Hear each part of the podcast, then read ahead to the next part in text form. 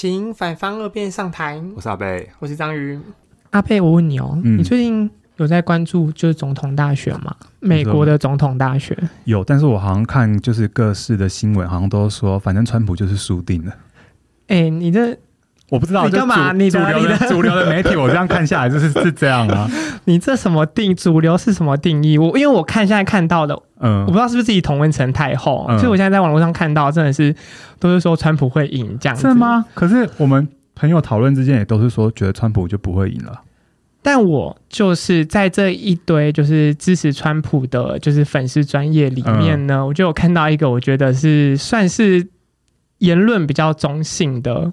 又有点好笑的 粉丝专业，嗯、我个人是蛮崇拜他的啦。嗯、那我们今天就欢迎他来，就是 Amy。Hello，大家好，我是 Amy，财经网美。对，嗯，所以哦，我以为我是狂热川粉哎，所以这其实看起来蛮中性的。不是不是，因为我看你在那个冰榔的贴文底下，好像就有人就是、嗯、因为你你好像也会针对，例如说拜登他的，例如说在发表言论的时候有不错的时候，你好像也会讲。就是你也会讲说他不错，这样子。狂热川粉，对对对对，然后 而且因为狂热川狂热的拜登粉啦，他就呛哎川粉川粉川粉，然后他就呛你，然后后来他就还删掉，就是看起来就有点像你在自言自语。然后那时候我还有点看不懂，就想说嗯，你你你在跟谁对话这样子？对，所以那我今天就是想问问你，因为我现在看到就是你脸书上常常发表一些，哎，等一下，我先问一下，就是你们是打辩论的吗？哎，对，以前以前是曾经打过很短的时间，大学的时间是，因为反方二辩是第一个上去执行的，对对，你有你有玩过辩论是不是？呀，我大学的时候是正大演辩社，呀，对对对，所以反方二辩通常都是比较机车的，对对对对，然后正方一辩都放一些很无害的人，对对对。正方一辩就是论述条理清楚，然后反方二辩就是要火力对机车，对找麻烦。Yeah，好好，所以因为我现在看，就是你你可能在脸上都会发表一些美国大选文章嘛，嗯、然后可以看得到，就是其实现在台湾人民对于美国大选的讨论是很热烈的。那你是怎么样看待这样的现象？就是大家这次都说，好像台湾在选第二个总统。啊，嗯，对啊，然后。嗯，我觉得是这样，因为台湾的这个 就是受气受很久了嘛，嗯，然后所以其实大家会呃，就是很受，真的是受不了中国这样，而且就是习近平上台以后就很 crazy 嘛，他就是哎、欸，其实不是他不是只有对台湾这样，他在 他在他自己国家，他对他在国内也是很 crazy，、啊、就是包括不能同性恋，就是。电视上不能同性恋的话题，对对对，然后不能早恋，就是那种呃少男少女过于年轻的男女是不可以在电视上谈恋爱，控制很多无意义的事。就是他他本人就是那种充分的，就是暴君的性格，就极权主义在很就是很奇怪哎，就是所有独裁者的这个特性都在他身上都是有的，对，嗯。就是他们会特别的关注人民在看什么不健康的言论，对，嗯、对啊，然后所以其实我觉得，像他对香港啊、对台湾啊、对维吾尔这个新疆集中营的这个事情啊，嗯、这。就是他性格里面很残暴的一部分，然后我觉得台湾人是真的是受不了。像我记得二零一七年的时候是我们最糟糕的嘛，就一直军机绕境，然后辽宁舰在那边，嗯、然后我每次要回台湾，他们就说你是要搭辽宁舰回去吗？然后那个嗯，就我记得那个时候真的是气氛是很紧张，然后像航空公司被强迫，就是我们要把。就要变中国台湾，嗯，然后那时候我觉得那个气氛真的是很不好，然后天天有人在那边干掉年轻人，什么人家都在支付宝嘛，在对对。对，嗯，就是那个时候真的就是零五零六到零七呃一二零一五到一七年这这个。气氛是特别的凝重的，嗯、然后可是，一八年就是贸易战爆发嘛，嗯、然后所以其实整个气势是很快扭转回来的。那大家也很明显的感觉到，这两年台湾的这个国际地位是不一样的。就是譬如说，我们被欺负的时候，像那个斐济那个事情嘛，就斐济外交官被打。嗯 然后像那个国务院，美国国务院的那个国务卿就是 Mike Pompeo，他就会出来，嗯、他就说这是不应该发生的。对，以前根本不会发生这种事情。嗯，然后嗯，像譬如说联合国大使，他敢就是在会议上直接讲。对对对，他会、嗯、他跟我们的大使，但我们驻纽约的那个呃，那叫什么？驻纽约代表，对对对，驻纽约代表，他会跟他在餐厅里面吃饭，而且是露天的餐厅，然后故意让媒体拍到，拍到嗯、然后他又说台湾不不能加入联合国，这是全世界在自己欺骗自己，就我们在骗自己说我们没看到台湾这个国家。对。对，那像这种事情是以前从来不可能发生的，所以我觉得台湾人民这两年是很明显的这种激起，就是很明显感觉到自己的。地位待遇是不一样，嗯、你以前就是就是有种孤城孽子的感觉吧？对对啊，然后嗯，后来而且就是不知道为什么自己总要。忍耐，然后各种。对啊，然后可是这两年不用啊，就有人帮你出气啊，所以我觉得台湾人对于这种对于川普的热爱，嗯、就包括我自己也是支持川普，嗯。嗯嗯就是我觉得我们对川普的热爱是嗯、呃，就是是情有可原的，嗯。那那你觉得，如果今天是川普或者是拜登当选的话，嗯、对台湾的国际情国际的情势会有什么影响吗？嗯，这题就很严肃啊，就、嗯 嗯、我觉得是这样子啊，就是呃，其实很坦白的说，嗯、我觉得美国跟中国它现在已经是一个竞争的位置了。嗯，那所以这个竞争之之中啊，它不会像它没有办法再回到以前的关系。嗯，我说的以前的关系就是像嗯，像譬如说二零。一三年以前嘛，就胡锦涛时代那种比较好的关系啦，还会想要合作啦，共同发展。嗯嗯、民主党每次都说我们要对中国好啊，中国会变好的呀，就是他们每次 always 都是这样讲。嗯，对。那我觉得已经很难再回去那样的关系，因为其实，呃，其实奥巴马他在二零一一年的时候在坎培拉做了，就澳洲的的坎培拉做了一个著名的演讲嘛，嗯、就是他。他说他要重返亚洲，嗯，然后后来就是那一年，希拉瑞也在呃外交事务杂志上面说，就是写了一篇剧名的文章，嗯、阐述他们呃重返亚洲是有一个什么样具体的做法。他们有一个。对，步骤策略的，嗯呀，所以其实那个这个事情是一个有脉络，它其实不是说川普突然发神经，其实它是有脉络。像二零一八年三月，就是贸易战开打，其实贸易战是四，严格来说是四月，二零一八年四月中兴通讯案，嗯对，然后开始冲突的，然后越演越烈。那其实二零一八年三月发生一个很重要事情，就是美国在他的国力报告里面，然后就是写明确的，他以前是美国对手是只有俄国。嗯，然后他明确的指出，中国和俄国都是他的竞争对手。嗯，对啊，所以其实我觉得，再加上这两年的这些冲突啊，包括 NBA，就是他们要求 NBA 道歉，道歉为香港的事情道歉嘛。对，对，对，对，这种种事情，其实，嗯，其实美中关系真的是不不太可能回到过去。嗯，对，那就是，可是要看他未来。会冲突到什么样的程度？他他会怎么做？我觉得川普和拜登代表是两种完全不同的想法。嗯，嗯，像川普，我觉得我支持他的原因是因为他知道问题在哪里。嗯，就说如果美中的贸易结构不改变，美国每年向中国买五千亿美元的东西的话，嗯，你一直拿钱去资助你的竞争对手，其实你就是在帮助对方强大。嗯，对不对？对，所以呢，就是川普知道这个问题才是根本所在，所以他要去扭转这个美中贸，就是美中的贸易结构。那、嗯、他希望呢，就是一部分的工厂可以回到美国，嗯、所以我们会看到郭台铭去威斯康星州的事情，然后还有包括台积电也要去美国设厂。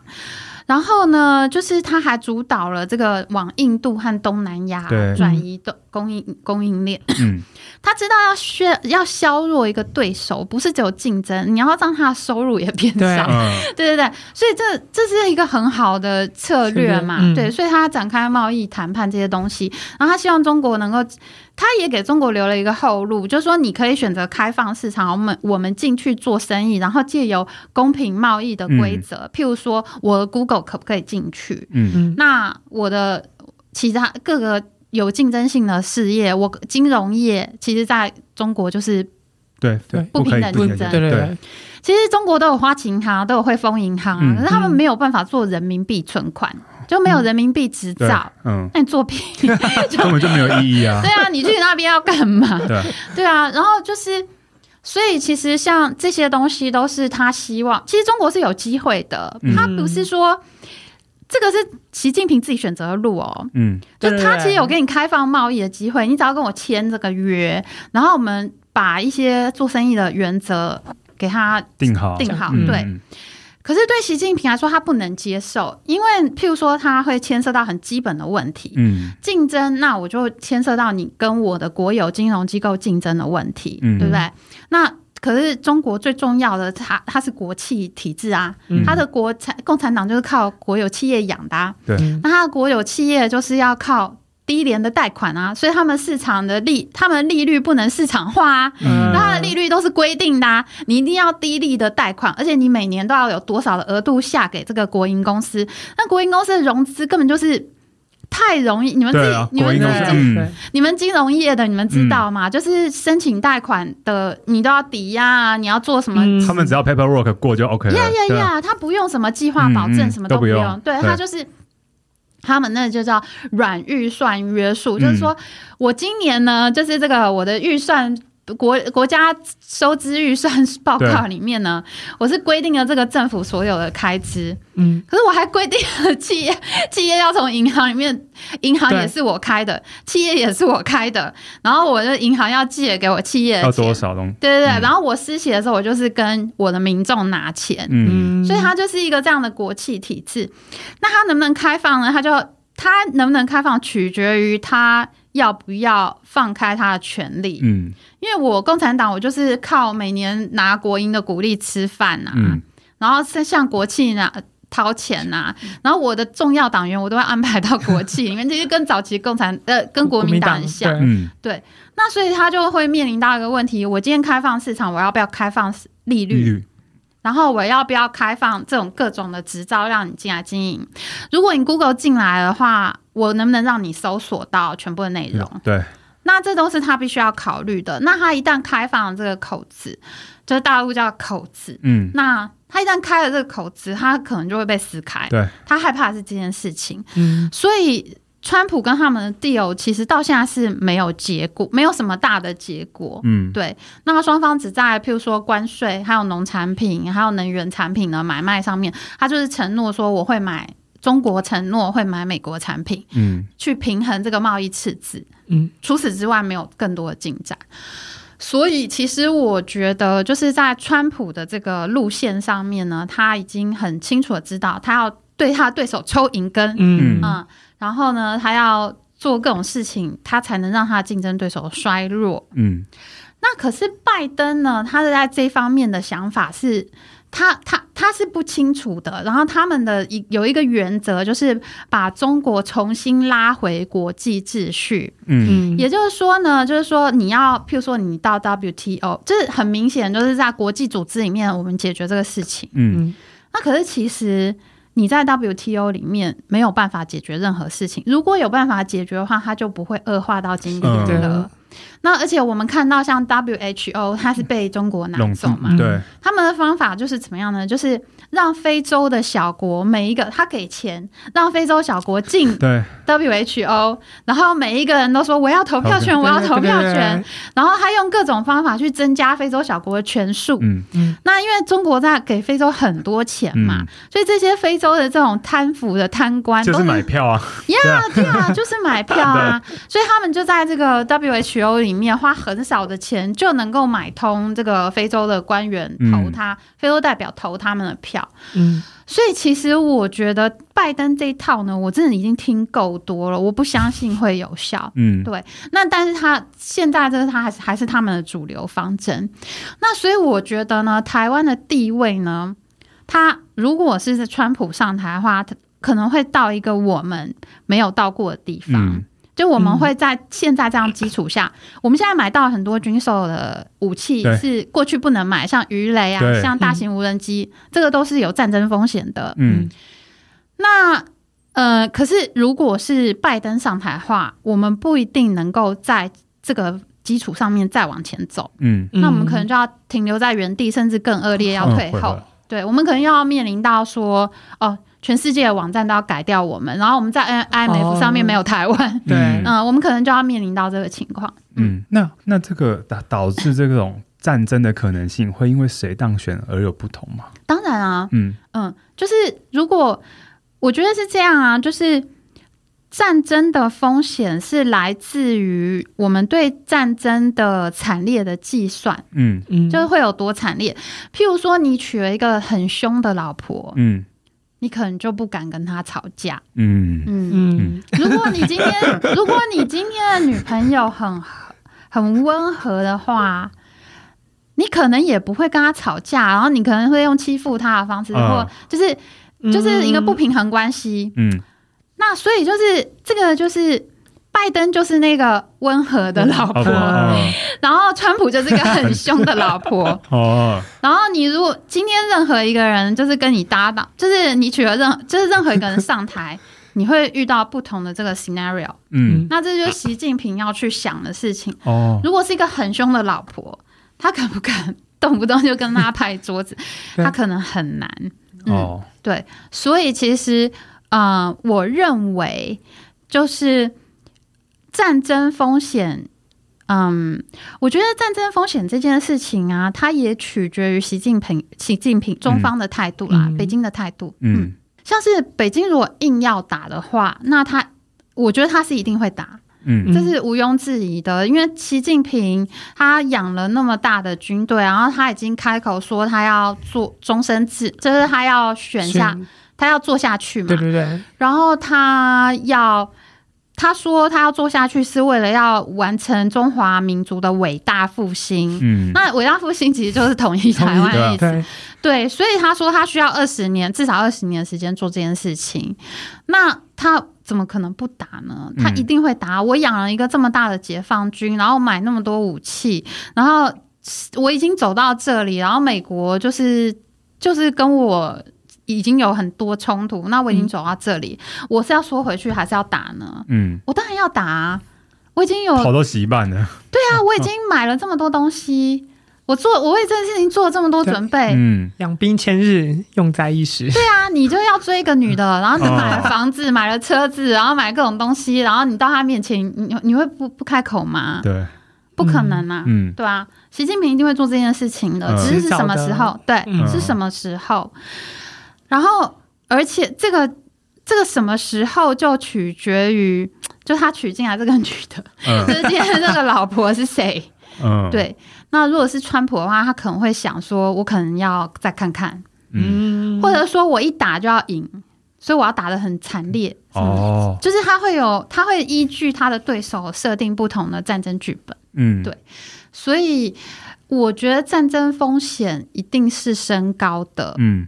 然后他会觉得拜登是好欺负的，嗯，拜登也许不会保护台湾，那川普可能会很激烈，所以我要想一下，嗯，所以我觉得他的想法应该是这样子。嗯，我可以举一个例子，就是我前几天才看到一篇文章哈，他说朝鲜，因为他最近是那个抗美援朝战争嘛，嗯。然后他就是抗美，他在抗美援朝纪念日上面说呢，中国人民已经组织好，组织好了以后，可是惹不得的，惹了就不好办了。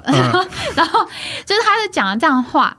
那，嗯，其实他很明显就是要他他的对话对象是美国嘛，他是要跟人民讲说，我们现在要打美国了。嗯，那美就是要他也是有很强的这个战争的意愿。嗯。对，那所以其实他一定是他一定是有一些想法的啦，嗯。嗯，所以我觉得他们之间的这个，我觉得是一定会打一仗，嗯，所以战争风险只是在眼前还是在几年后的问题，嗯、我觉得台湾真的要准备，嗯，好，你们俩吓到，你们俩现在说不出话，吓到，有点想说，这有点超，就是有点想说，嗯，真的好像是在近在眼前的事，对啊，一定是啊，嗯，就是你们太不。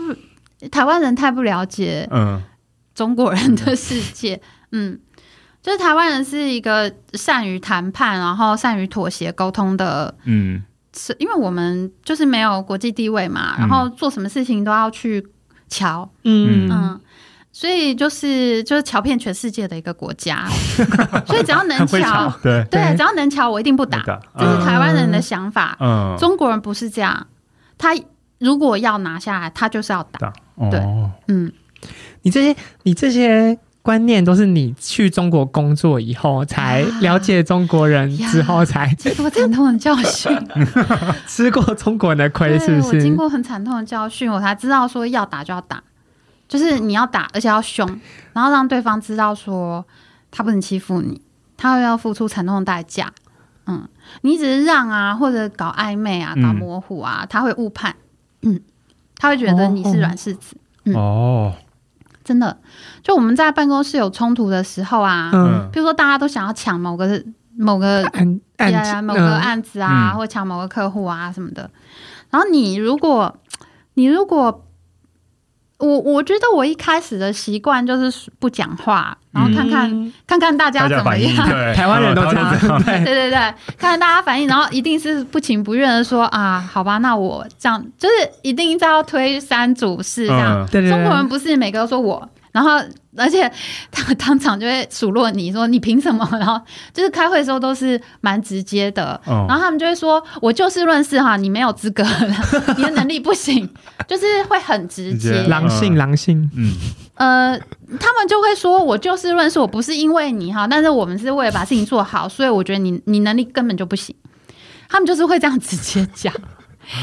然后，可是事实上你能力行不行？可能你可能能力比他好，可是他就是会这样讲。嗯所以你要争取任何事情，就要跳，你就是要跳出来捍卫自己。对，你就是要很勇敢，而且嗯，就是当开始打起来的时候，你也是要，就是要这个寸土不让，誓死捍卫 自己，要不然的话，他就会误判，他觉得他可以得寸进尺。他们不会有那种不好意思的心态，这样。不会，绝对不会。哦，绝对不会。嗯，是那个不好意思是台湾人，可是我觉得跟大陆人 deal 也有一个好处是说这样很。清楚，干脆，对，嗯，就我一开始都打满火力把这个事情解决掉。可是我觉得台湾人有一个困扰，就是他会一直说他不想，他不要，很迂回这样子。对，然后他最后在，然后最后你发现他背后讲说胡彩平抢我案子，然后就是他，然后你才会发现说，哦，原来你是想要的，你是不开心的。那其实你可以早讲嘛，然后我们可以。交换啊，或有、嗯、我们有解决方法嘛？嗯、像比如说我们在中国就会交换啊，嗯、然后或者是说，嗯、呃，你你现在你同意我这个，我就同意你那个，嗯、就是那是一个 campaign，嗯，嗯，然后可是，在台湾工作的时候，我觉得这种暧昧的情况会比较多，很多，然后很很难处理。对，其实我觉得大家先就是先把刀子，就是先杀一顿。还直接讲清楚就好了。对，因为没有，就是这样会很快的解决，然后我很快知道说你到底要什么。嗯，对啊。所以是不是有时候国家的一个情形也会影响到人民的个性？对啊，人民的心智啊，就是嗯呃，大陆人不会说你要要不要什么，但他们谈恋爱也没有暧昧的，就是直接就说你要不要跟我回家？这样什么？就是就是他们男生求爱是很干脆的，这经常要不要生个小孩，这会啊，我要跟你生个娃什么的，就是会啊，会的。就譬如说你认识一个，你在什么场合认识，然后他就开始微信，就是微信你一下，然后就开始说说，哎，那要不要出去啊什么的，然后是什么？这他就会很明显的求爱，然后没有什么暧昧的过程，然后我都蛮不习惯的。就是对啊，台湾人才会暧昧，嗯，大陆人很干脆，嗯，而且女生对男生也是一样，嗯，就是喜欢就直接讲讲，对，没有暧昧的过程，嗯，不同不同风情啦，对啊，可是就有点不会太直接嘛，如果是这个的话，我同我很多我有很多朋友跟我讲。一个 culture shock，就是台湾的女生或台湾的男生，就他们跟他们的同同事们出去出差，嗯，然后半夜同事就敲门了，然后你打开来，他你他进来的话，他就要上床，嗯。嗯，然后他就是 你说你邀请他进来，他就是来上床的，没有来跟你就是不是说聊天什么的，对对对对，没有暧昧空间，嗯，其实暧昧空间是我们自己认为说，哎，他进来可能要干嘛，嗯。就台湾人可能会进来，会觉得说他进来只是要喝一个咖啡，喝一个茶，然后再看看有没有下一步的可能性。就是我们的那个暧昧恋是很长的，对对对对，就是你我让你进来，我可能是知道让你有点好感，对。对，但是但喝个茶，嗯嗯嗯，然后我们聊聊，吃个水果聊聊天，可能还再去拿酒吧喝酒什么的，然后什么就是还有酒精的催化之类的。呀，就是我也是一个，我也是喜欢你的，我也是想让你进来的，可是我不是要直接上床，对，所以就是很多，而且就是有很多台湾人跟我讲说。他们是完全没有心理准备，因为完全不觉得这个人跟我之间有暧昧，对啊，然后他就他竟然要来上床嘛，嗯，然后后来就是，然后有一些人会后事后会跟我讲说，呃，他觉得他这个就是一个活动，就是晚间活动。哦，他并不是一个感情的表示。你你说上床这上床这件事只是一个晚间活动吗？对，然后他们第二天可以上班，然后。这个比较有趣的是，有一些台，突然想大聊这个，再再也不管美国，哎呀，就呃，为什么？对，外外外外，没关系，我们想听，我们想听。有人呢，就是接受那个上床之后，嗯，然后第二天就觉得说，哎，是不是应该就是会有一些吃早餐啊，对对对，有一些 sweet 的东西啊？没有。就是就是若无其事的那个，对对，就还是同事，嗯，然后没有在，就是没有在什么温存或什么，就都没有，然后然后他还了解到说，哦，这一晚就是一个上床，嗯，就是一个活动，他没有一个运动的，呀，他没有感情的成分，他也不会对你嘘寒问暖，然后而且他下一次再出差的时候，他还会记一样的事情，嗯，然后他觉得中国这么大，各地的人民都是这样吗？嗯。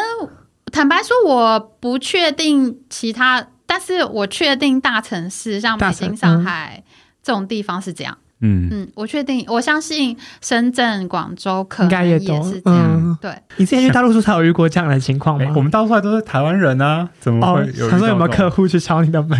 应该是没有。OK，所以其实他们有一个，就是在微博上面，微博上面会经常出现那种。情就是小三就去微博爆料说这个男对我怎样怎样，就是他们会经常有这种事情哦。所以其实他这种他们这种情况应该是很普遍。所以有些台商去中国，然后很常会有就是小三这件事情，其实是很很容易，对不对？我觉得应该没有的人比较少吧。真的啊，我去就。我就遇到过非常多这种，呃，就是这种台商，哎，就是他会希望跟你，就是你当他的小三。哦。你说，你说问你哦，我遇超多的，哎，我可能不找当地人啊。没有，他们可能，他们可能也有当地人，不止不止一个，不止，对对对，肯定的啊，嗯，好震惊，我被贫穷限制了想象，我从来没有想过这件事情。没有，这这个。我觉得他们的性观念是，嗯、他们对性没有那么保守哦。嗯，所以是不是因为这样，国家才要一直这样限制他们？就是就是因为人人民意外的热情，所以就是如果不用这个，不用这样的思想去控制他们，我觉得这是一个原因哎。因为其实他这整个国家啊，就是你去到不同的省份，嗯，你就觉得天啊，我是不是来到另外一个国家嘛？然后就是。我我去什么？譬如说山东啊、江苏啊，然后去呃广州啊，去去广东啊，然后去云南啊，嗯，甚至去东北啊，我觉得那就是完全不同的国家，然后人民就是他想的事情也不是，嗯，不是一样的。然后像我们在办公室里面开会的时候是最精彩的，嗯，就是他们的想法是很很出乎意料的，像。我们台湾人会，譬如说做一件事情，我们会在一个框架，在一个轨道上面。对对对。我们会先去预想说，哎，那譬如说客户他的想法可能是什么，他有什么样预算呢？然后我可能在这个预算中间做事，就我们会知道。我喜欢有一个彩排的概念，在一个脑海中有。而且我们是很社会化的，嗯，我们会先顾虑到，哎，所有团队人他的想法，那我设计一个对都不会有意义折中的那种方案，这样。对对，不是哎，他们不是。他们会讲一些非常离奇的，就是，可是你后来会想说，哎、欸，那为也可以，也是一条路这样子，嗯，对，譬如说，很，譬如说，他我们两家公司都在争取一个客户的时候，嗯，嗯。我们的我们如果快要不行，我们快要就是落于下风，那可能对方要得标的时候，嗯，我们同事会去跟对客户讲说，其实你们不用做这个，哦，就是他会，就是他会想到一些我没有想过的办法，嗯，但是他这个是反向的，是不是？对。就是这样去讲，但是他最后还是会选择你们。不会不会不会，就是让他完全都不做。对对对，他们、哦、他们是这样，宁可让对方也得不了标，宁可 kill the deal，不要让你得到。他们的想法一定是这样，嗯。哦、然后很多事情都是他的想法是我想不到的，嗯。然后而且他他们就是没有限，所以其实你你刚讲的那个是有一点道理耶。我觉得就说你要怎么去。呃，应该是这么说，就是整个中国它本来就不是一个大一统，它是一个很勉强被大一统的国家，嗯、它的人民本来就没有什么共识。那他现在的共识是假的，他就告诉你说美帝要侵略我们，然后外国帝国主义、资本主义要侵略我们，那我们一定要守住中国这个五千年文化。对，就是他用一个虚幻的想象，嗯、所以其实美国的侵略对他们来说也是很重要的。嗯，因为他这个国家没有什么共同体意识嘛，嗯、所以就是他要去幻想。一个敌人的感觉，对，对他的团结是很有作用力的。所以其实美国现在这样做，我觉得也是他。我觉得习近平某种程度上是很需要，要 呃、对，很需要敌人吧。嗯，所以我觉得就是的确是，呃，的确是一个不容易管理的国家。所以。就是你看美国，我们可以回到美国总统大选，嗯，所以你看，就是美国那个联邦制其实是一个很伟大的制度，嗯，它让这种很迥异的这个，你看那种白，就是那种内陆州跟沿海的，对，嗯，那个差异太大，嗯，可是他们可以形成一个国家，嗯，因为他们有一些信仰，嗯，比如他们是基督教信仰，是信上帝，所以他们会。呃，平民有诚实主义嘛？我是诚实申报。嗯，那呃，如果被查到会重罚。就他们有一些原则是他们的信仰。嗯嗯，然后他们信仰这种拓荒，然后实力，嗯，然后契约，就是我们可以谈。我跟我的美国朋友出去玩的时候，我就发觉很有趣啊。就是我们去香港玩，然后他们来香，就我从上呃，我我那时候在北京吧。然后我去上海，呃，我去香港，香港嗯、然后他们从加州去香港玩，然后我们去坐山顶缆车，然后那一天就是我们上去以后就是都是雾，我们并没有看到夜景，嗯。嗯，然后他们就说，你可不可以帮我们跟他谈要退钱？就是他说山顶缆车应该要退钱给我们，然后我说哈，没想过，我说哈，我要怎么跟他讲？他就说你就跟他讲。我们如果不是要来看夜景，我们就不会搭这个缆车。那既然这边没有夜景，你就应该退费给我们。然后，然后后来我就说，我很为难。他说：“你去讲，你你才会中文，我们不会讲。”我说：“我们这边不能讲。”我说：“我们这边讲好了，你就是要，然后这些事情你应该要，就是我说我们不是这样，我们这边不是这样做是，我们不可以讲。” 然后他说：“为什么？”他说：“我们美国就可以呀、啊，我们是可以跟老板，我们是可以跟 owner negotiate 这个事情的。”然后他说：“你试试看，搞不好可以。”然后我就去跟那个山顶缆车那个售票，因为其实他也是一个售票人，他并不没有授权。对啊，他不是老板。对啊，可是他们说美国的有。他说：“美国他会被授权说，对对对，他说美国售票员也会得到这样的授权的。我不知道他是没有，他是在胡乱。然后，然后后来我就是，后来我就很勉为其难的去跟那个售票员讲，而且那个售票员是广东腔，就是中文国语很差这样。然后我跟他讲半天就。”然后他听懂的那一刻，他就露出了这种天哪，你在讲什么？他的表情就是他觉得你在讲什么？这个只是语言的隔阂，后来是价值观的。对，他觉得你怎么那么荒谬？然后还就我的朋美国朋友，他们他们也看懂，说他的表情代表是对对对对。然后他们就开始用英文跟他讲说这个不合理什么的。然后那个就是那个售票员是整个人就很轰炸，就很。反正就是那一天，就是这个文化冲突是蛮严重的，对对对。然后我才知道说，哦，美国人的文化跟我们真的很不同。对啊。我我想都也没想到说，因为没有看到还可以退费，我觉得怎么可能有这种事？没有，后来我有想到，就是说，我觉得他们应该要在那个就是下面可能会有个荧幕，他应该要有个荧幕，就是现在上面的景观是长什么样子？如果你想要，你就是有点像搭上阿里山那个小火车，他会跟你讲说，今天可以看到日出的几率是多少？呀呀呀呀！对啊，我觉得他其实可以转播那个类似那个情况，我觉得。很有可能是假的，那有没有可能是假的？就是要骗钱骗上去。就说你上来就变有，就变有误。对对对！其实我们是不是这样想事情的嘛？对啊，对对。我们就是你要自己查好，take a take a chance 啊。对对对。对啊，然后他们就反正我觉得他们有他们自己的文化。然后呢，我觉得美国人民是一个就是。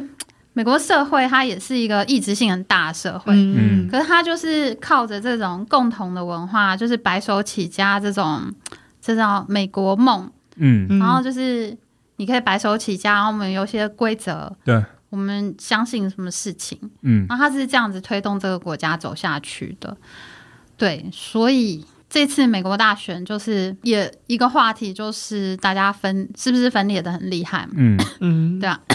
那他们有这个，就是彼此国家的人民有这个信仰。那对于可能一些丑闻的情况的话，那他们会是什么态度啊？丑闻吗？对啊，像拜登的丑闻。哎、啊欸，其实我没，我我不太敢跟我美国朋友讲这事情啊，因为我所有美国朋友都支持拜登，哦，我都不敢让他们知道我支持川普。嗯，然后。所以说你你也不会若无其事的讨论一下？我觉得不会，我看得出来，他们鄙视我们。对，然后呃，回答你的问题是这样，嗯、其实我听我也是就是台湾川粉，然后也是很焦虑，就是我担心台湾国际地位会因为拜登上台而丧失嘛。嗯，所以我也是每天都在看民调的。然后其实，在丑闻案就是 Hunter 的案子出现之后啊。嗯嗯民调就是有很显著的变化，就譬如说在摇摆州，我觉得他们是相信这个丑闻的，嗯，他们不信任，因为我其实我觉得，就是美国中部州，它是嗯、呃，他们传统上就是掌握军方嘛，他们是当兵的民族，嗯、然后就是军方大部分人都是来自于中中部的这个。嗯人才，嗯，然后像东部跟西部，东部就是金融嘛，然后西部就是创业科技公司这样子。嗯、那所以其实我觉得他们会不相信就是 bureaucracy 的东西，嗯。嗯。他们会怀疑，他们比较相信这些人都在背后乱搞，嗯然后他们占尽国家的好处，就是经怎么他们不是真正的美国人，嗯，就是我觉得他们有这样的潜在的意识，嗯，因为其实你看民调可以很明显看出来摇摆州，因为其实现在最重要是摇摆州的，对，对其实摇摆州是就是川普是上升，然后拜登是下滑的，这是很明显的，嗯、然后。我也看了一些，就是沿海的这个，就是开 就是进步的这个地区的民调，嗯、其实他是讨厌这件事情的。嗯，有很多州，川普的反而更支持率本来就很低了，又再往下走。哦，对，所以我觉得啊，even 是对于丑闻，他们的解读是不一样的。嗯，像比如说在加州这种很 liberal 的地方，他可能会觉得你就是在搞事情，然后你就是在耍诈，然后你就是俄国人，你就是利用俄国人给你的资讯在破坏，然后所以其实他们会厌恶这样的行为。嗯，可是我觉得摇摆州的人民呈现出来是另外一个价值观，他们相信。真的有丑闻，嗯，对，嗯，所以我觉得这跟他们生活的世界一定是有关系的，嗯，你相不相信什么事情，其实跟你的，嗯，就是你的价值观什么都会影响，对，嗯。嗯。因为我看你之前在脸书上，你就说因为贴了拜登的新闻，然后触及率就有下降，然后为此贴了美照，就是想要 对，很有用，非常有用，很有用，是不是？非常有用，对，它可以保护触及率，嗯，因为它可能会，嗯，我不知道为什么，因为是这样子，我转发过一个苹果日报的新闻，嗯，然后它的触及率真的很低，它在。非常非常低，我的触及哈很少有在四万以下的，非常少。那我每一条贴文就是我每一条贴文的触及都算是高，嗯，那只有那条贴文是一万多，嗯。嗯，差很多哎、欸。对啊，我平常写一个随便写一句笑话都有 四万触及。就我那天写了什么，我去 Pornhub，我我真的，我那天有写一句啊，就是我觉得真的很糟糕。我今天起床以后，不知道去了几次 Pornhub 找那个 Hunter Biden 的 video，对，就那句话就有四万多的触及，然后可是我转发苹果那条就一万多，嗯，哦，那那你觉得这样其实应该是脸书跟 Twitter 他们有在。控制肯定的，屏蔽一些事情，呃、肯定的。只要是 Hunter Biden 的消息，他们都会下架吧，就是会降降权，嗯，降低他触及率这样子。对对对。那你觉得这样跟言论自由就是有相抵触吗？我觉得是这样啊，嗯、这个问题，因为我们是做新闻，我们是传播学院出身的嘛。我觉得平台一定有权利去决定，嗯，哪些内容要加权，哪些内容要降权。嗯，过去也有非常多的例子，譬如说血腥暴力。其实前阵子才有一个，就是每，嗯、呃，有一个退伍军人，就是拿枪直播自杀的画面。嗯，然后他没有及时下架，所以他被抨击。嗯，就是像这种事情，像那个时候 ISIS 他不是有斩首的影片，嗯嗯，然后他们就会在。嗯、呃，就是在社群平台上面有特殊的处理，嗯，所以其实我觉得平台它是一定有权利可以对它的内容做处置的，嗯，可是因为你是一个很重要的平台，你在处置的时候是需要一个规则的，嗯，譬如说他你要不要对大家。说明你为什么这么做？那你判定的理由是什么？嗯、那其实，在我觉得他们这一次的问题，就是在于脸书跟 Twitter 并没有很清楚的讲它的 criteria 是什么。嗯嗯，像譬如说我们在呃新闻台上面，我们每一家机构都会有自己的编采手册。嗯，那其实大部分的编采手册就是呃决定报不报有很多个原因。很多个因素哈，在我看起来，这一次主流媒体不报，一开始我认为是正确的，因为它依照的只有孤证，就是我们是不能。我们不可以依靠一个消息来源，哦、是要两个以上消息来源 confirm，、嗯、那这个编辑台才能报。嗯，如果是孤证的话，它是要经过层层的审核流程的。嗯、那他可能要，譬如说，他要问很多人，嗯，就说这有没有可能？那这环节里面哪一些会出错？嗯，然后他可能需要上到大的会议，就是编辑台的会议，然后。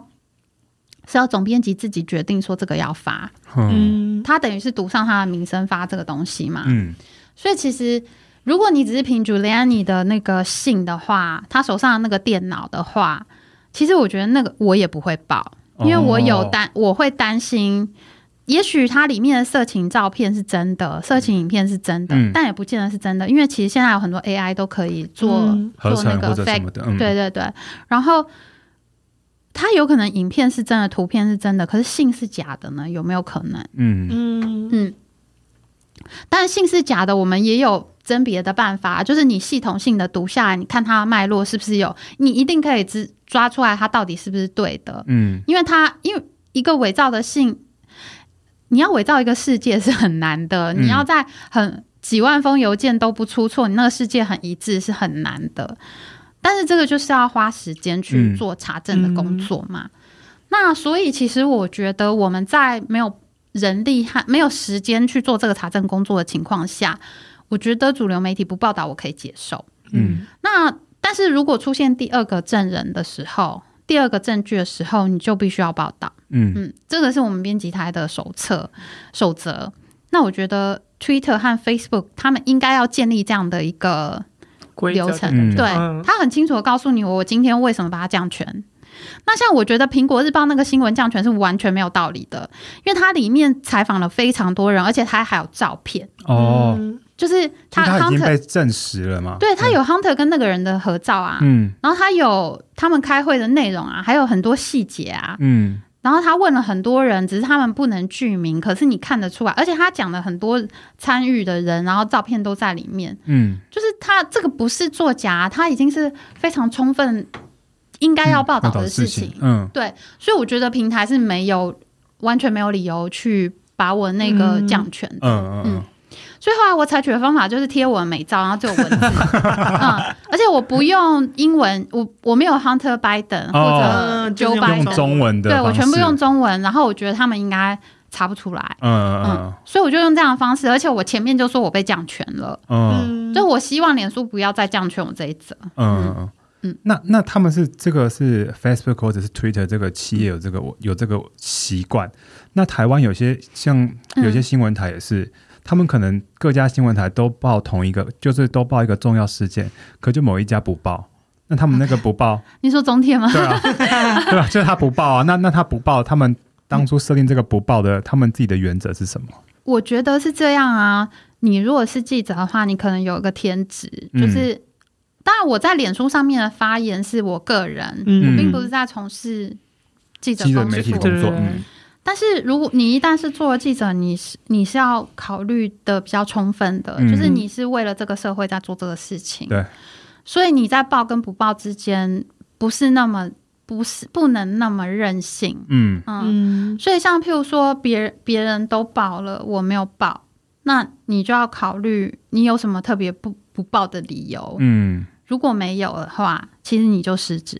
哦、嗯，对。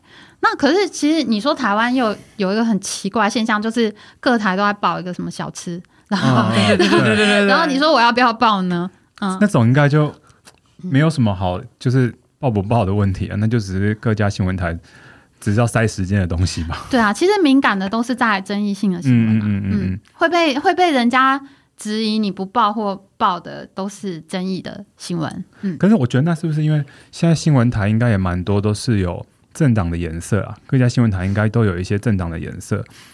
对，那那他们有在那个政党颜色的情况下，每家受限制的情形应该也不同吧？就是他们可能选择性报道的的那个压缩的条件是不是也不一样？就是可能，譬如说像中天，我可能相关于可能比较多负面中国的消息，可能就报道的我我不能报的那么篇幅那么多，或者甚至我不报。嗯，嗯，可是也许像三立。三立这种可能是真的是像大家所所说的主流的绿媒这种情况下，嗯、那可能有一些像现在执政党的一些消息，他是不是就可能也会报的比较少？嗯，对，我觉得是这样，这种情况一定都是有，而且严重的，就是、嗯、这次都是各个政党，就是各大家想尽办法。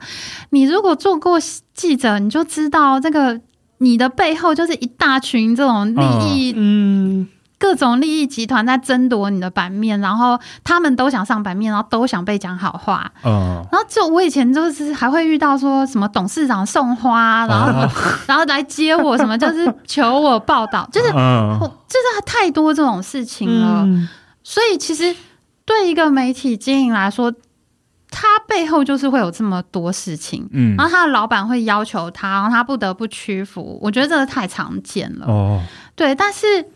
嗯、呃，你如果要问我的话，我觉得我很很多事情我都可以接受。嗯，就是但是只要是我们在这个一群媒体里面，大家有不同的立场，嗯，我可以接受你有偏颇的立场。嗯，哦、因为其实本来人在这个世界上不会没有立场。嗯嗯，那我我觉得我可以接受，但是我希望这个立场是一群一群一个群，就是。有各个不同的立场，都能够有他自己代表的发声管道。嗯，对。那这样的话，我可以自由的选择。嗯，其实你看 KOL 我就知道啊，嗯、就是他今天被出征，可能明天又大家要喜欢他。对，就是他在这个议题上面的风向在，就是我觉得。在网络世界是看得更明确的，嗯，就是你今天喜欢他，明天恨他，都是非常任意的。啊、所以其实我觉得被出征一点都不用生气，因为就是你很你很重要嘛，你才会被出征嘛。嗯、然后他今天出征，你要明天又喜欢你，就是人就是这样的动物，变化性很就变化很大这样子。对啊，所以我觉得你只要在这个意见。市场里面提供多元的频道，嗯、让大家可以自由的选择，这就是我可以接受的事情。嗯、那如果是用选择这个用这个选择这个角度来看的话，那假设今天我两家新闻台报同一个事件，嗯，可是我报的完全是两个反方两个不同方向的态度的话，嗯、那你要怎么选择？呃，我应该要相信哪一个媒相信哪一个媒体？你说人要怎么，观众要怎么选择？对啊，就是我告诉你，观众怎么选择。我们在那个大众传播理论里面啊，嗯、一开始学到的就是人在什么样情况下会被洗脑。整个现代的新闻学，嗯、一开始。他所有的传播理论教科书写的第一本书就是一个 Lasswell，他就是一个传播学者，他在一九二七年出了一本书，叫《第一次大战的宣传技术》。然后他告诉你说，你要打一个大，你要参与一个世界级的大战，你要怎么对你的人民宣传？你要讲敌军多可恶，这种暴行，然后怎么，然后怎么你要怎么做？然后接下来就是纳粹，就是这个纳粹的宣传部长戈培尔把这套理论拿去发扬光大，然后形成一个纳粹铁军，洗脑洗到那个德国人都疯了，就开始杀纳粹，就是这样的。我们在这个现代传播理论上面学到，一开始就是学这么残残暴的、这么激烈的手段。然后我们研究，对，我们战后这个传播学就是在研究人在什么样情况下会被洗脑。嗯，那。他是他的过洗脑过程是怎么样的？那人为什么会被洗脑？我们到底有没有办法抗拒被洗脑？嗯，你刚刚问的问题真的很悲哀。其实我们最早学到几个理论之一就叫认知一致理论。嗯，就是人呢，他会去选择跟他既有的认知一致的事物。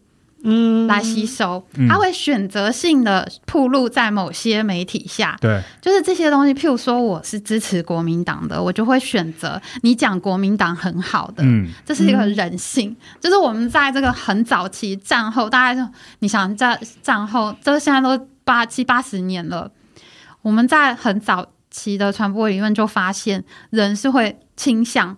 去相信他想要相信的事情，嗯，这在他选择媒介上面是非常清楚的。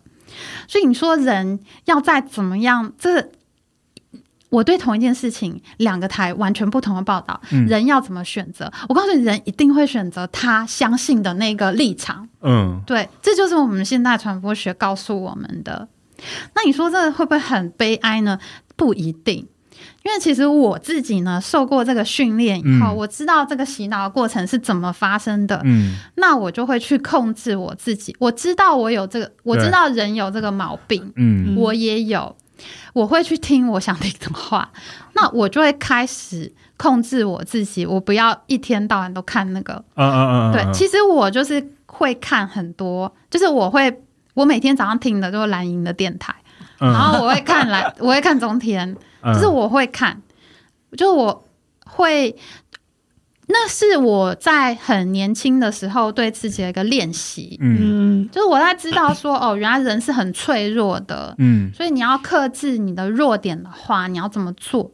所以我在很小的时候就练习，我要听我不喜欢的言论，然后从那里面找到什么是事实。嗯，就是呃，譬如。他一定是一个事实，然后包装了他自己的意见。嗯嗯，那我要把那个意见跟事实给区分开来，嗯，这样我才能听到真正的东西，而且我不会被他影响。嗯，对，所以我从这个大学，我从开始学到传播理论以后，就知道说，好，我要克服我的弱点。嗯，所以我就一直在进行这样的练习。所以呢，我现在听任何的，就是我看任何的偏颇的新闻呢。嗯都不会有任何的动摇，不带感情，不带感情。对，我不会有任何的动摇。嗯嗯，我听蓝营的新闻的话，屁呀、啊，胡说八道。然后就我知道哪些是我要听的，就是他讲事实的部分是我要听的。譬如说，他说，呃呃，联总会呃就是宽松货币又发了多少？这个是真的。那他接下来说联准会都乱乱滥发货币，美国一定会倒啊什么的，这个我就保留。嗯、对，因为这是你对这件事情的 comment。嗯，OK，我知道你的 comment 是什么。那我要自己怎么？我知道这件事情，我要怎么去思考你的 comment 是否对呢？那我就会去看一下联准会发债的这个，就是它是它的 GDP 多少倍啊？那跟别的国家比起来，它到底是多还是少啊？嗯，就是你会进行一个这样的。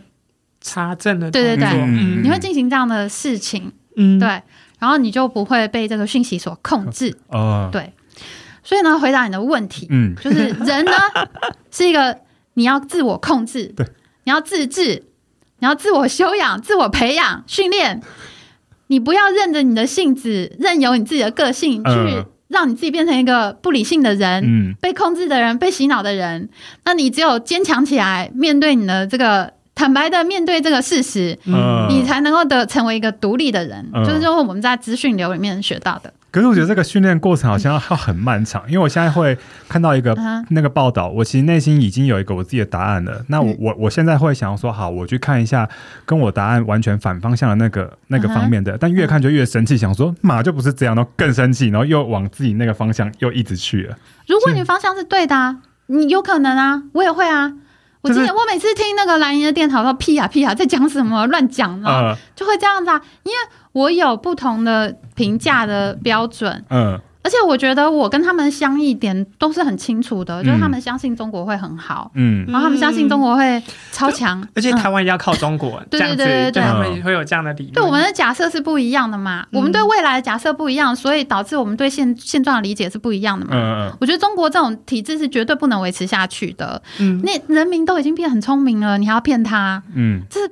很难骗啦，没有那么没有那么容易。但但有时候我就会有点担心说，说可能我自己就是同时一直朝我自己的那个方向前进，或者相信某一个主流的媒体。嗯、那这时候我会不会变成是，到时候也许这个主流媒体有一天他的价值观跟我已经有点不一样了，但是因为我长期相信这个主流媒体，导致他的那个东西，我不相信任何媒体哦，我从没相信，我不会因为你是。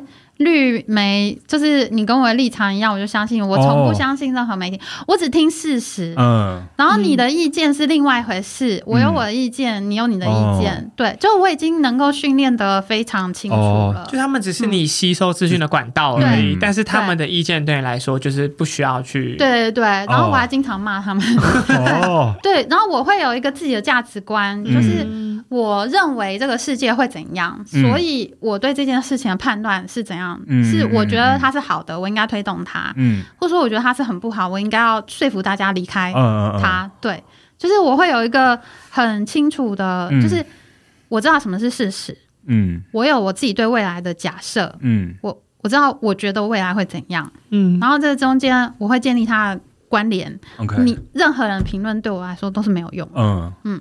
等于就是你有一个自己的价值观，然后你要有一个再也再有一个独立思考的能力嘛？对，然后去可以说吧，嗯、可以说是独立思考的能力吧。嗯、譬如说，就是我会我会很欣赏拜拜登在辩论场上面的表现，嗯、因为我自己是这做事的人，我在就很多大公司做过事，然后立团队，所以我是欣赏能够把事情做成的人。可是你知道，在你要做成一件事情当中，你会受到很多的质疑，而且有一些人的质疑就是很片面，他想要推翻你。譬如说，像居住正义的人，他就上面说高房价啊，要课囤房税什么什么。嗯，可事实上不是这样，就是我们在北京的经验，或现在韩国正在发生的经验，就是其实你一课囤房税，租金立刻上涨。以前我在北京就是这样，我一去第一年是三千八，就是房租三千八百元人民币。然后他就是课囤房税，后第二年就涨到五千五。哇，嗯，那是我经过，那是很可怕的事情。嗯、然后所有人都在买房子，因为他们相信接下来的会管得更严格。嗯，因为那是共产党的的那个手段嘛。嗯，所以其实宏观调控它，宏观调控它是一个很困难的过程。嗯，它经常在管不住，然后而且它管不住，然后人民一直买，一直买。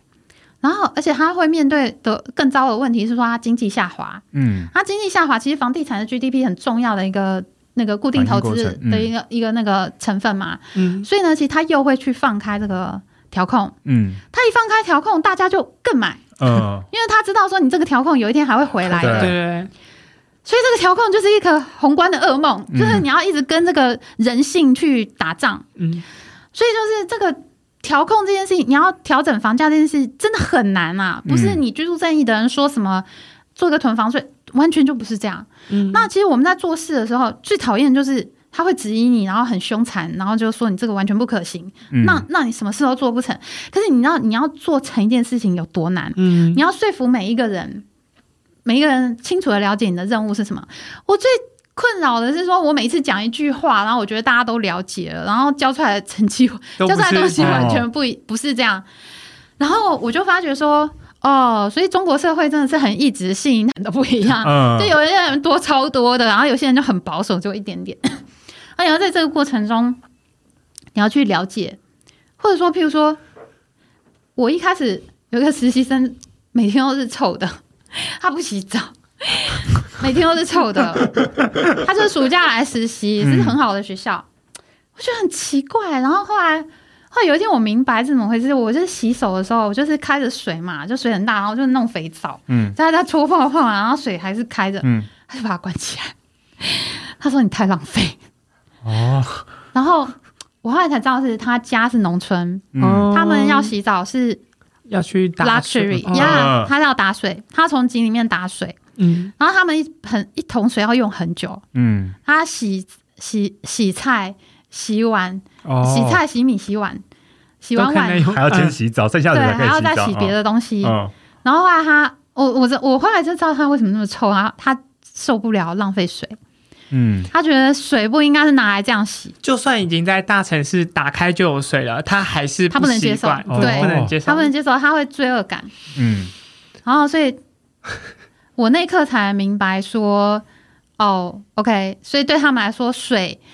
水的那个凉度，就是对他来说很少水就是很多水，嗯，然后对我们来说这就是洗手，一点点的水，对，这没什么，但是对他来说是很多，就是有这样的文化差异啊。就是他们，你跟他们沟通，你就是要花时间，要累积，嗯，然后你才能够，你要累积很久，你要很耐心的跟他说，你要了解他的问题，了解他的理解力到哪里，你要了解他的个性，嗯，他是一个勇敢，过于勇敢的人。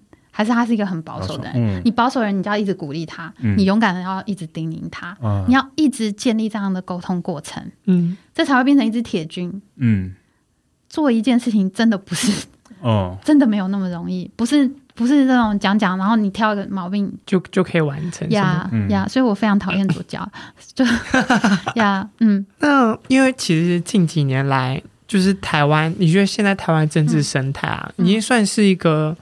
成熟的民主了吗？我觉得很成熟啊，已经很成熟了。你们没有看过这？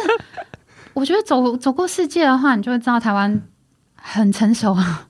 那你觉得现在还有什么需要改善的地方吗？啊，我觉得需要改善的是，我觉得现在的情况是这样哈。嗯，台湾是个很特殊的地方，因为它面临了国家未定未定，它的定位不明，嗯，所以。现在在这个外敌的侵略下，就是侵略威胁下面呢，我觉得本土的声音是会变很大的。嗯，嗯，而且在可见的未来啊，我觉得很难有其他的声音。嗯嗯嗯，就是本土派。而且我觉得只要开始打，我猜哈，只要台台海战争一开始打，台湾就有非常大独立的机会。嗯。哦，因为其实我自己是。我自己小时候是中国人嘛，嗯，我们就是国立编译馆课本，对对对，嗯，然后然后我在大学的时候，在政大的时候就接触到不同的同学，嗯。嗯，我好震惊，我 好震惊哦，原来同学想的跟跟我不一样，好多民进党同学好可怕，然后然后后来就我开始接触到不同的想法，然后后来我就开始说，哎，他们讲的好像也没有错，嗯。然后我也没有去过中国，我凭什么？就是我们为什么要？就是很多事情我会想，然后我就会开始有一些质疑。我觉得人家讲的也是对的，嗯。然后只是你的感情可能分不开，你可能还是因为那是你一直以来信仰信仰的，对。你就可能还是会觉得新党很棒，然后 对那个时候，然后后来就我是在台海飞弹危机，就是那一九九五年闰八月那个。嗯。就是台海飞弹危机的时候，彻底就是，OK，我是台湾人，嗯、我不是中国人，嗯，我是在那个时候搞清楚的，嗯，因为我知道说，如果我们是一家人的话，你不会打我，不会这样子，对，你不会来杀我，嗯，我爸妈不会来杀我，弟弟不会来杀我，嗯，所以的话，我是在那个时候就是认同有极大的转变，而且那个时候是第一次台湾的，就是台湾人认同超过百分之五十，那是第一次。就是台海飞弹危机，所以我相信只要打仗，这个本土的声音会更大，而不是害怕。嗯嗯，然后，所以我觉得接下来我们要面对的问题是这种一党独大，就是有点像自民党的社会。哦、嗯，就我们要怎么样在一个一党独大的可能一党独大的情况下，还是维持民主的这个体制机制？对。还是能够，我觉得民主一定会变少，因为大家要打仗会很紧张。嗯，那这种出征啊、很肃杀、很紧张的气氛，这是一定会发生的。嗯、如果这个社会到面对这样的威胁，没有一点血性，不想出征别人，那这个社会就彻底完蛋，他一定会被打败。嗯，所以我觉得现在这种出征的情况是很正常，再正常不过。哦，可是我们这些。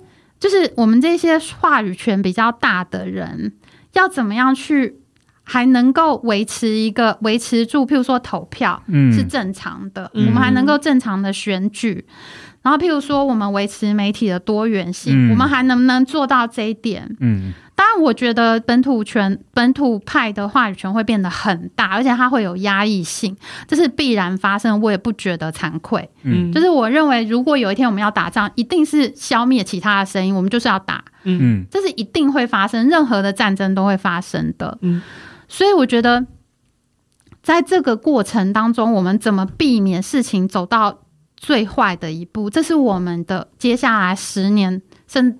就是十年甚至更长的课题，就我们要怎么样尽量让民主越多，而不是越少。嗯，因为我们的这个过程当中，民主就会越，它可见一定是会越来越少。嗯嗯，那我们要怎么样延缓那个速度，撑到胜利来临为止？嗯，这是我们最重要的任务。嗯，今天真是 收益良多，是吓坏是吗？也被中国人的性观念吓坏。嗯。好，今天谢谢 Amy 啦，谢谢你。希望有机会可以再，谢谢你们。就是看到有机会可以，我觉得你们可以那个啊跟我录影片才对啊，就是讲我所见过的假账。好像可以哦。嗯，